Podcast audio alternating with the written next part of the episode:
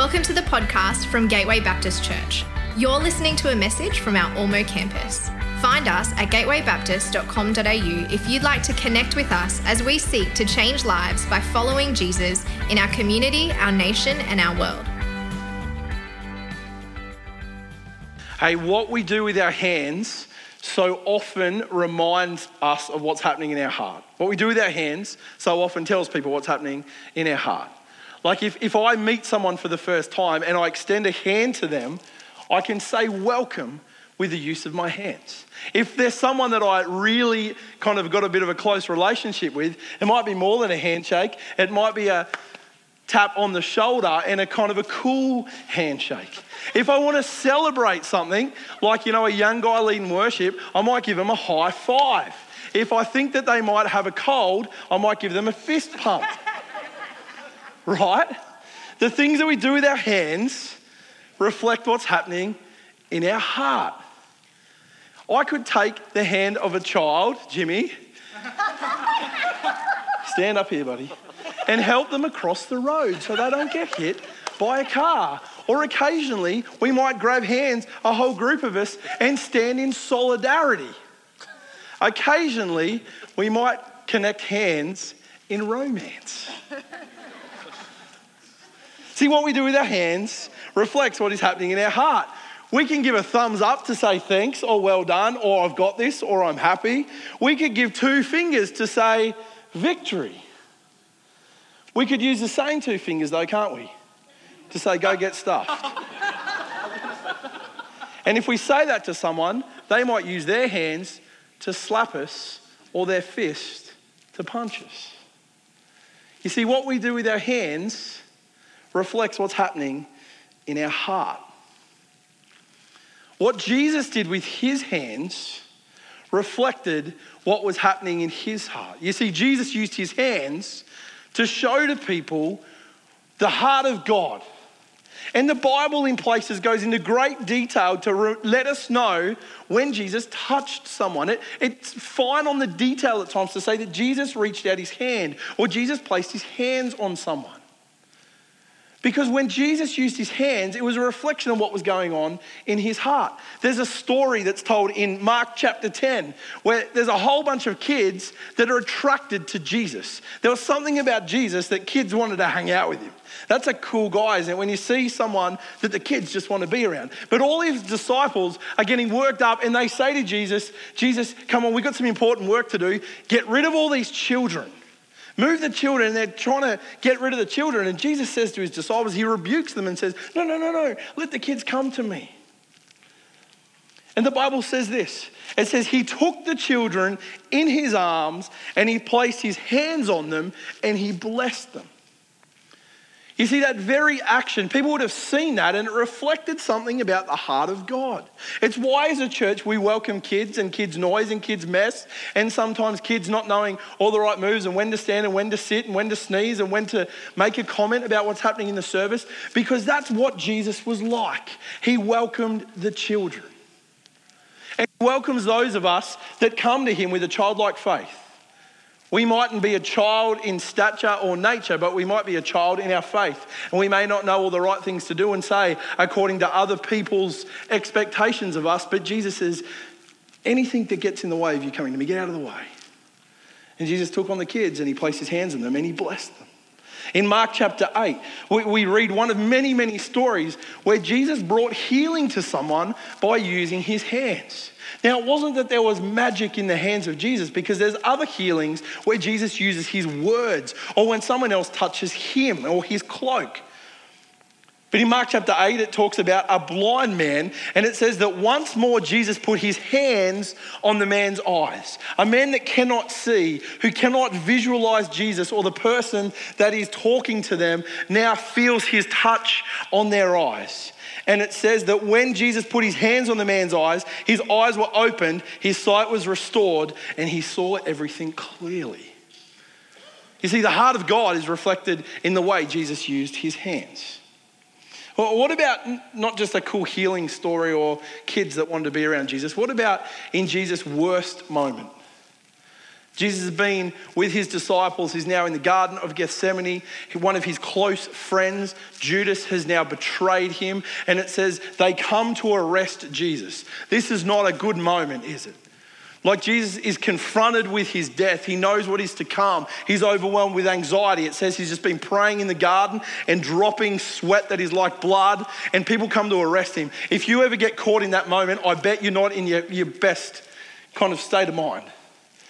And so Jesus is carried off. I'm sure it wasn't a pleasant or a nice arrest. I'm sure there was plenty of violence and tussling in the way they arrested him. And as they drag Jesus off, some of his closest friends, his disciples, say, We need to protect our friend. In the Bible, it tells us in all the gospel stories of Jesus, Peter draws a sword and lops off the ear of one of the attendants of the high priest that had come to arrest Jesus. Now, put yourself in that space. Now, I'm not advocating violence, but I'm going to suggest if that was me in that space and one of my friends came to my rescue, there'd be a little bit in my spirit going, Good, we got one on them. But what happens in that moment? One of Jesus' enemies that comes to arrest him, Jesus stops and says, We don't do it this way. And it says this in Luke chapter 22. When Jesus' followers saw what was going to happen, they said, Lord, shall we strike with our swords? And one of them struck the servant of the high priest, cutting off his right ear. But Jesus answered, No more of this. And he touched the man's ear and he healed him. Man, something that, that says something powerful about the heart of God that even his enemies receive his touch and receive healing. You see, the way we use our hands reflects so often what's happening in our heart. As I said, not every healing miracle involved Jesus touching someone. There were some incredible words that Jesus spoke over people that saw them healed. There were moments, as I said, where people touched just the garments that he was wearing and received healing. But it's like God knows when someone needs to receive his touch. There's an incredible story that's told in the Gospel of Mark. As, of a, a man who seeks healing, it, it, the Bible tells us he's a leper. And uh, we've spoken about this before, but let me give you context if this is a new story for you. But lepers in Jesus' day were people that had a debilitating skin condition. Leprosy still exists today. It's not a disease that's completely disappeared off the radar, but, but it's not something we hear about. I don't know, in our community, we don't hear of leprosy very often. It is still present more significantly in other parts of the world. But in our backyard, we don't hear about leprosy that often. But in Jesus' day, leprosy was a significant skin condition. And, and lepers were often seen in their skin condition. See, one of the things that leprosy does is it takes away your uh, ability to, under, or to, to touch things and know that you're touching them. So you start to lose some of the nerve sensations. So you could rest your hand on a hot plate and have no idea that your hand was rested on a hot plate. Now you can imagine what that would do to your hand. See, lepers had this condition that was visible for all to see. And in Jesus' day, lepers were seen as ultimately some of the most uncleanest, untouchable people in society, such that they were forced to live away from the community in their own colonies. So in Jesus' time, there were colonies of lepers. Now, they were the place that your kids were told never to go, they were told themselves never to come near anybody. Actually, lepers had a demand over their life that if they ever walked into a group of people, they had to everybody know by yelling out, unclean, unclean. Imagine having to walk down to Garden City or down to Westfield or Coomera, and, and the minute you walked into the shopping centre, because of the disease that you carried, you had to announce with your own mouth your uncleanliness. That was the life and the lot of the leper. Why? Because their, their disease was contagious and infectious, and no one wanted to touch. So here's a man that has carried this disease his whole life. It's become his identity, it's become his community, it's become the way he's had to introduce himself to everybody. We don't even know his name. We just know that he's a leper and he's unclean. Well, news of what Jesus was doing had made it into the leper colonies. And this particular day, a leper comes to see Jesus in Mark's Gospel, chapter 1. And it says this from verse 40. A man with leprosy came and knelt in front of Jesus, begging to be healed. Notice that he kneels in front of Jesus. And he says, If you are willing, you can heal me and make me clean, he said. What the Bible says now. Moved with compassion, Jesus spoke a word of healing over his life. No, no, no. Moved with compassion. Jesus did what? Reached out and touched him. Don't lose the power in this moment. Nobody touched a leper. And he knew that nobody touched him. He knew that he wasn't deserving of touch because of what everyone had told him. But Jesus, moved with compassion, reached out and touched him. As I said, sometimes Jesus knows the very thing we need the most. And he says to him, I am willing, be healed. A man that was never touched received the touch of Jesus. And the Bible tells us this instantly the leprosy disappeared and the man was healed. What Jesus did with his hands showed us what was in his heart. What Jesus did with his hands showed us what was in his heart. Jesus used his hands to bless those in society that everybody overlooked. Jesus used his hands to bring healing to the broken and the downtrodden. Jesus used his hands to extend grace to his enemies. Jesus used his hands to go into the world of the most despised, untouched, unlovable, and to bring healing to them. This is the heart of God. And as his people, we have to hear his heart because what we do with our hands will show people what Jesus has done in our heart. Let me say that again. What Jesus has done with his hands shows what's in his heart, but what we do with our hands will show people what Jesus has done in our heart. I just want to make three comments about this this morning that I hope are going to be helpful to some of us. And the first is this faith is not about what happens to you when you die, even though that's an important part of it. It's about the invitation Jesus gives you to be part of bringing heaven to earth while you live. Let's get a hold of this. Faith is not just what happens to you when you die. We've given this dialogue that says you making yourself right with God is the thing of ultimate importance, and it is. We have to make ourselves right with God. We have to accept His grace and His invitation to be our Savior. But that's not a pause button in our life that says, well, now I just kick back and wait till my eternal reward. No, no, no, no. Jesus said to people, come and follow me. And where Jesus went, He had stuff to do. So faith is not just about now kicking back, getting comfortable, and waiting till one day you inherit eternal glory. No, no, faith is actually a mission that God gives you to bring heaven to earth here and now. My, my nana, my dad's mum, just a wonderful lady, died at the age of 100 a couple of years ago. Now, I have one lasting memory that'll always stick with me about my nana, and it was her generosity. You see, well, the, the thing she that happened when my, my grandmother passed away was she died with nothing in this world. She lived in a one bedroom flat where her bed was in the same room as her clothes, wardrobe, as her rocking chair. She lived in a, a great home of care where they loved her and cared for her, but she had nothing material left in this world.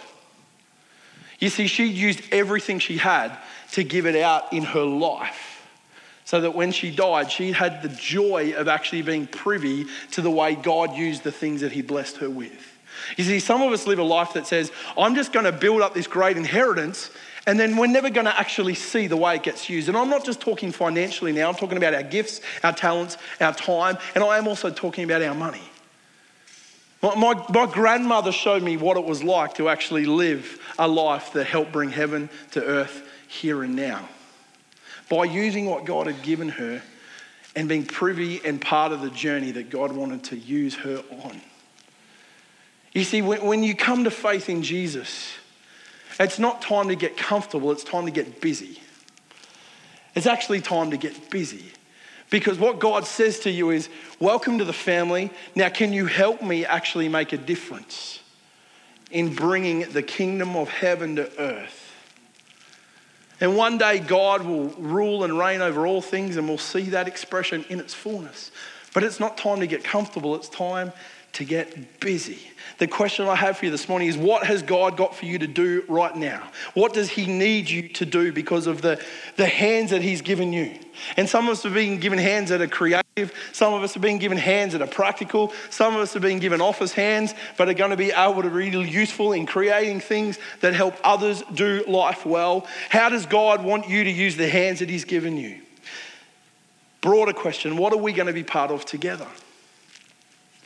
If you look around this room and look at all the people that are in this room and you think, well, God has placed us together here in this space at this time. Why? Just to enjoy each other's company? Absolutely. Why? Just because it's a good idea to do church on Sundays?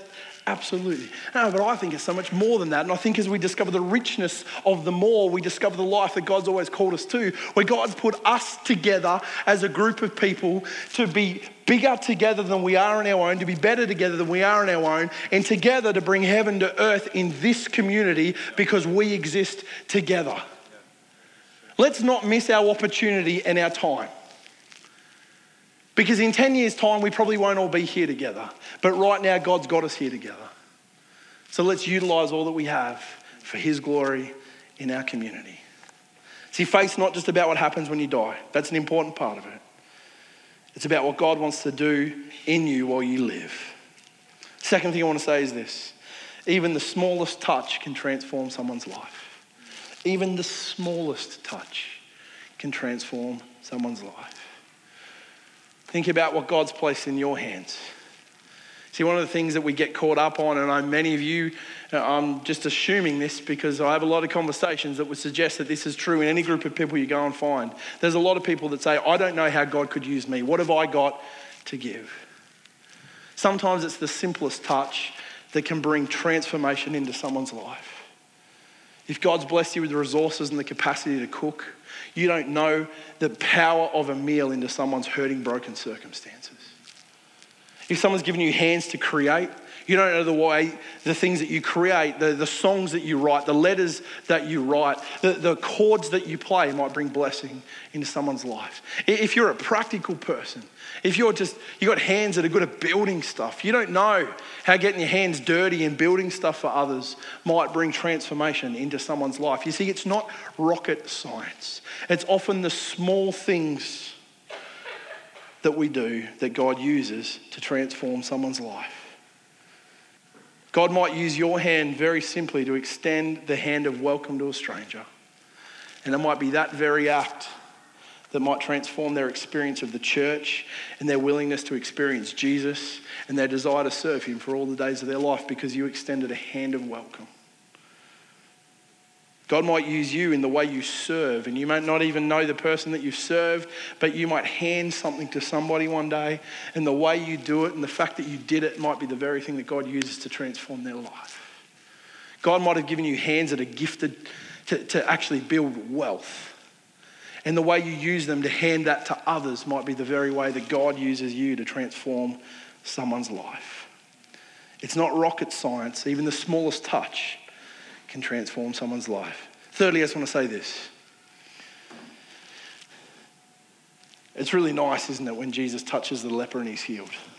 That'd be a great moment. It'd be a great moment of celebration. Here is a man who is now made clean through the touch of Jesus. But here's the thing that was true for Jesus and is going to be true for a whole bunch of us. Sometimes being Jesus' hands and feet, sometimes reaching out, touching others, can be incredibly costly and incredibly inconvenient. Listen to the back end of that passage. So Jesus has come, the lepers kneel before him. He's reached out with compassion. He's touched him. He said, I'm willing to heal you. Be made clean. The leprosy leaves the man. And then in verse 43, Jesus says this Jesus sent the man on his way with a stern warning Don't tell anyone about this. Instead, go to the priest and let him examine you and take along the offering required in the law of Moses for those who have been healed of leprosy. You see, there was a process that was in place in Jesus' community that says if you think you've been cleansed of leprosy, the priest needs to give you the tick of approval. Don't do that anymore. Like if you need, a, you know, you need your skin condition pronounced clean, don't come to me, go to a doctor. But in Jesus' day, it was the priest you went to. So Jesus says, don't tell anyone, but go to the priest and let him examine you. This will be a public testimony that you've been cleansed. But the man went in other words, the man did exactly what Jesus told him not to do. One day he's going to have to face Jesus in glory and explain why he did this. But the man went and spread the word, proclaiming to everyone what had happened. And that's what happens sometimes when people have a touch from heaven, isn't it? They just can't stop talking about it. So Jesus says, Don't tell anyone. He goes and starts telling everybody spreads the word, proclaiming to everyone what had happened. And as a result, large crowds soon surrounded Jesus, and he couldn't publicly enter a town anywhere. He had to stay out in the secluded places. But people from everywhere kept coming to him. He sometimes reaching out to others can be costly and inconvenient. There was a cost to Jesus to heal the leper. The man's life was transformed, but Jesus' identity in the community was now transformed. He couldn't go anywhere without being noticed. He was like an instant celebrity. Every town he walked into, the crowds gathered around him. All the lepers were finding him. Everyone that had any sickness or illness had heard on the grapevine of this man that touched a leper and made him clean. Jesus, in that moment, lost his anonymity and became an incredibly in high demand. I want to say something to some of you that are caring, and every time you do it, there's something in your spirit that says, Oh, there's just people just suck so much out of me. Guess what? That's what happened when Jesus started touching people. If you've been given the capacity and the resources to bless and help others, there's always going to be more that need help. It can be tiring, costly, and inconvenient.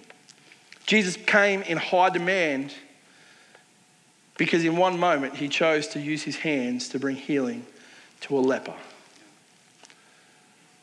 If we choose to use our hands to bring hope and healing to a broken world, there's going to be a cost. At times, it's going to be inconvenient. At times, it's going to lead to more when all we want to do is find less. But we live in a really hurt, broken world. And Jesus is just looking for people that say, Here's my hands, and I'm willing. I don't have much, but what I have is yours. Use me, Jesus, to do whatever you need me to do. Use me to bring heaven to earth. Use me to bring hope and healing. Use my gifts, use my time, use my skills, use my money, whatever it is I have, Jesus, it's yours. And if you say that to God, He will use you to bring hope and healing to people. There's days that it's going to cost you everything. But how are you going to let God use your hands to bring hope and healing to a broken world? Jesus touched a leper, and the cost was great for him but not as great as the cost that he would pay sometime later when he decided that you and I were that worth it, that he would allow people to take his hands and take a metal spike and drive them through his hands so he could be hung up on a cross so that you and I could see just how far God was willing to go to show us what was in his heart for us. You see, God brought healing to the leper. God brought healing to the ear of his enemy whose ear had been cut off. God touched the blind man. God blessed the children.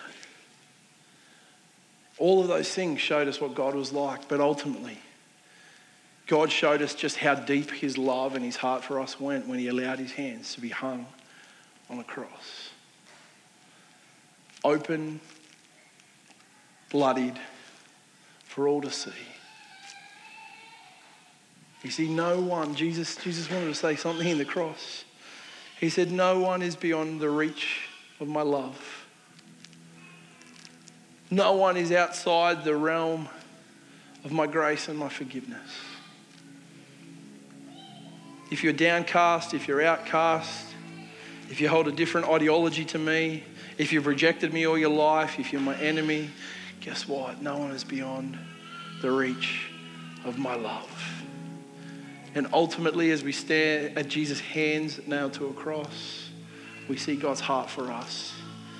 And you and I are invited to follow in the footsteps of that Savior, bringing hope and healing into our community. Father God, I just want to thank you that no one, no one was beyond your reach. Thank you, Jesus, that you used your hands to bring hope, to bring healing, to bring restoration, to show kindness and compassion, to show welcome, and ultimately, in the greatest act of love, to show all people for all time how much you love them by allowing your hands to be nailed to a tree. Father God, as we reflect on what you've done for us, I want to pray that we would take up the invitation to be your hands and feet in our communities, in our neighborhoods, in our workplaces, in our schools, in our universities, on our job sites. God, when we walk in the supermarket, Lord, wherever we go, would we show people through the way we use our hands that there is a God in heaven that loves them so much that no one is beyond his reach.